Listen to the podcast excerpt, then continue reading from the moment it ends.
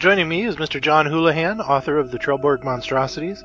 John can be found online on Twitter uh, at JohnH259 or john-houlihan.net. Uh, so, John, thank you for joining me. Hello, Jim. How are you? Pretty good. How are you? Yeah, pretty good, thanks. Pretty good. Uh, so, John, you are the author of uh, the Trellborg Monstrosities. Uh, Indeed, one yes. Of, one of the first Achtung Cthulhu scenarios from Modiphius. That's right, yes, absolutely.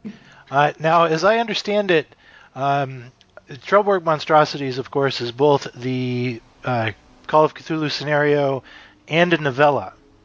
And I believe the novella actually came first. Yeah, that's right. Um, I was uh, I was having a chat with uh, Chris, who's the uh, Overlord uh, of Modiphius, the Dark Overlord, uh, one evening over a beer over an entirely unrelated matter, and he was um, telling me about you know how he'd set up Modiphius and the publishing house, and showed me some of the stuff.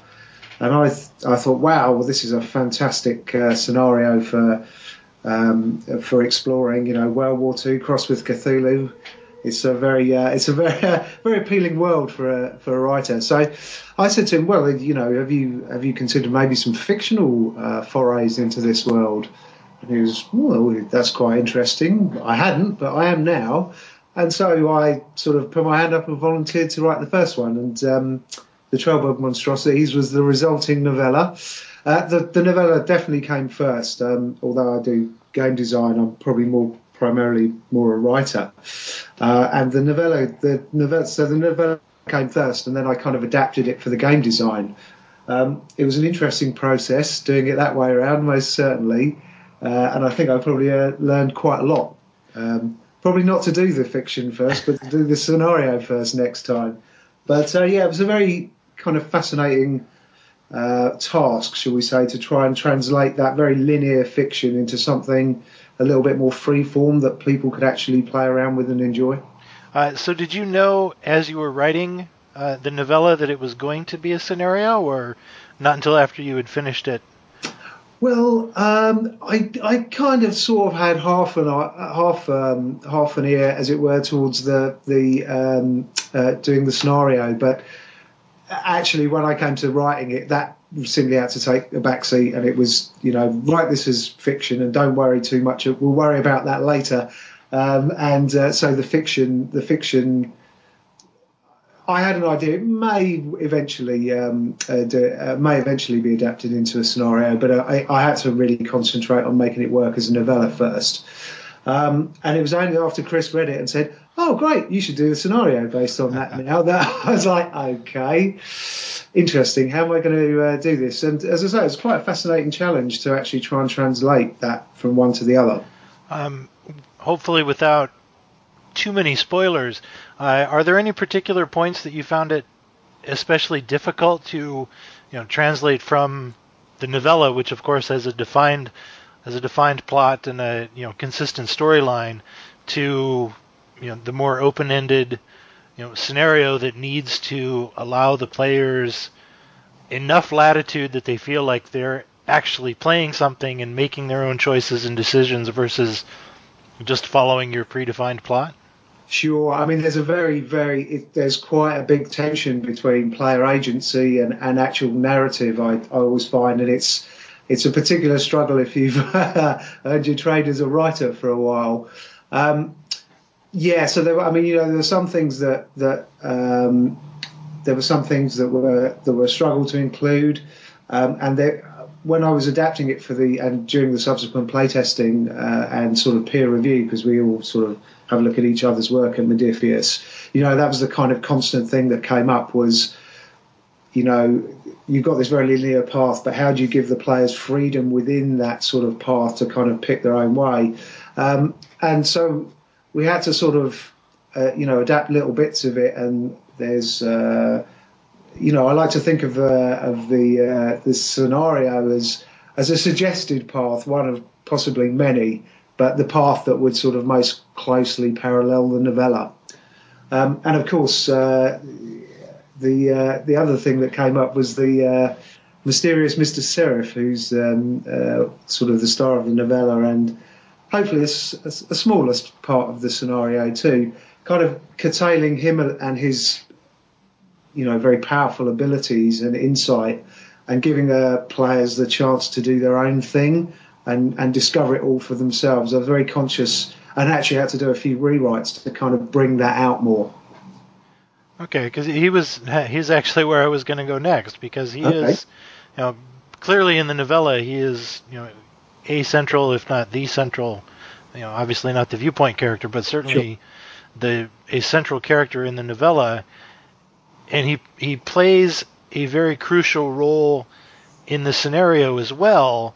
You know, was that difficult trying to keep him in that role without you know taking too much ability away from the players? Yeah, I mean it, it was it was a struggle. I think I mean I, I hope we we got pretty much most of the way uh, to solving it uh, as well. You know, giving as I say, giving um, giving the players a chance to do their thing before he sort of steps in. But I thought the way we'd best approach it is to make him uh, someone that the keeper would uh, have a great deal of fun with, and I think uh, hopefully you I've certainly enjoyed your kind of uh, uh, interpretation of Mr. Seraph. uh, and but I, I, I definitely wanted. I also wanted a little bit of a tension between him and the players. I wanted them to feel. Mm, is this guy really on our side? Is he has he got his own agenda? Is he, you know, what's what's his deal basically? And to be a little bit uh, frustrated and annoyed and um, uh, annoyed with him because he is quite annoying. It must be said. uh, he certainly uh, he certainly should be. I think. Yeah. Um, it, were there any problems, for instance, during playtesting, because he is you know such a very very early on it becomes very clear that he is you know very strangely powerful. Sure. Um, and he does have that kind of odd demeanor about him.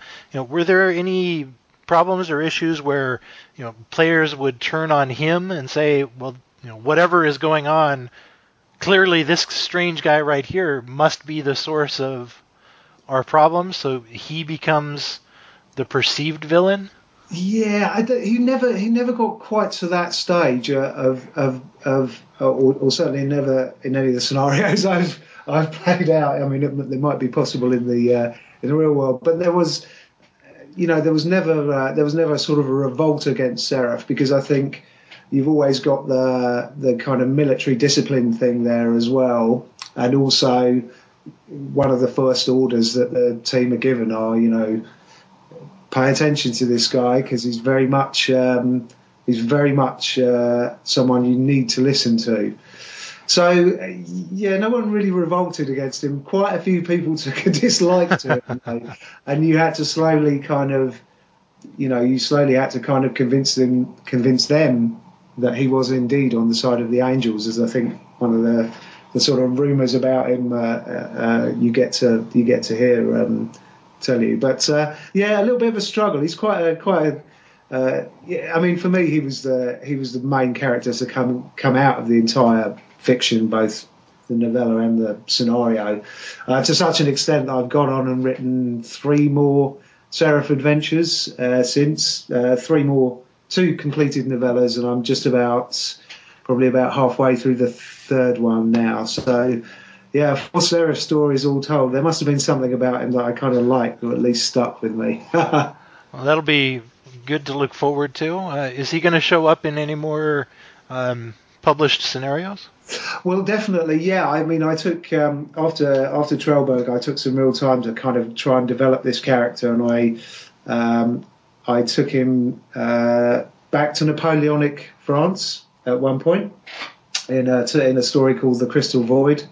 Uh, he's back in World War II in a um, in the Desert War during 1941 in a in a novella called Tomb of the Eons and I'm just working on a kind of futuristic scenario, a futuristic novella now, sort of a near future um, uh, uh, novella set, ironically enough, in a flooded Britain, which uh, we're kind of experiencing at the moment for real at the moment. So it's a um, current day story. Yeah, well, I said near future. I didn't realise how near at the time. Uh, but definitely, I have I have plans for two more um, two more scenarios featuring um, Mr. Seraph, probably to a, a, slightly lesser degree than Trellborg, but he will still be playing uh, playing a part there. Um, I think probably one based around D-Day, and then I'd really like to do one um, sort of in the fall of Berlin, um, which I think would make kind of quite a nice trilogy towards the end, you know, round out a trilogy towards the end of the war. So there's definitely plans afoot.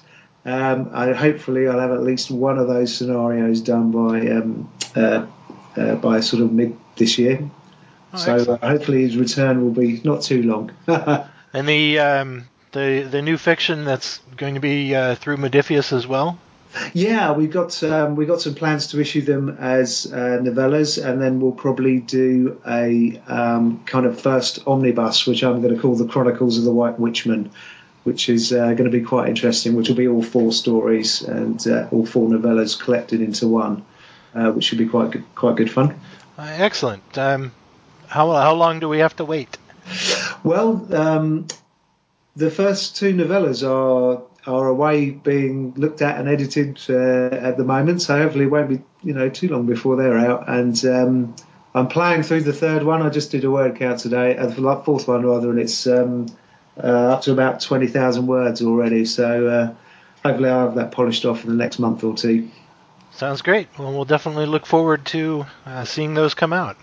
Definitely, and I'd just like to say I was really, uh, I've been really enjoying um, uh, Skype of Cthulhu as well. I've been really enjoying kind of listening to you guys uh, play out in the wild, as it were. Very entertaining. It's been uh, great fun. Well, thank you. I'm glad you're listening, and uh, glad we're able to uh, give you some entertainment out there. You're uh, certainly bringing entertainment to us. So. Oh, thank you very much. Um, and just to say, uh, just uh, if uh, anyone's interested, you can uh, follow me at, on Twitter at JohnH259 or on my website john-houlihan.net.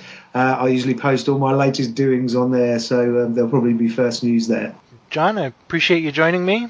No worries. Great to talk to you, Jim. And we'll talk to you later. Thanks a lot. Cheers. And take care. Bye. Now.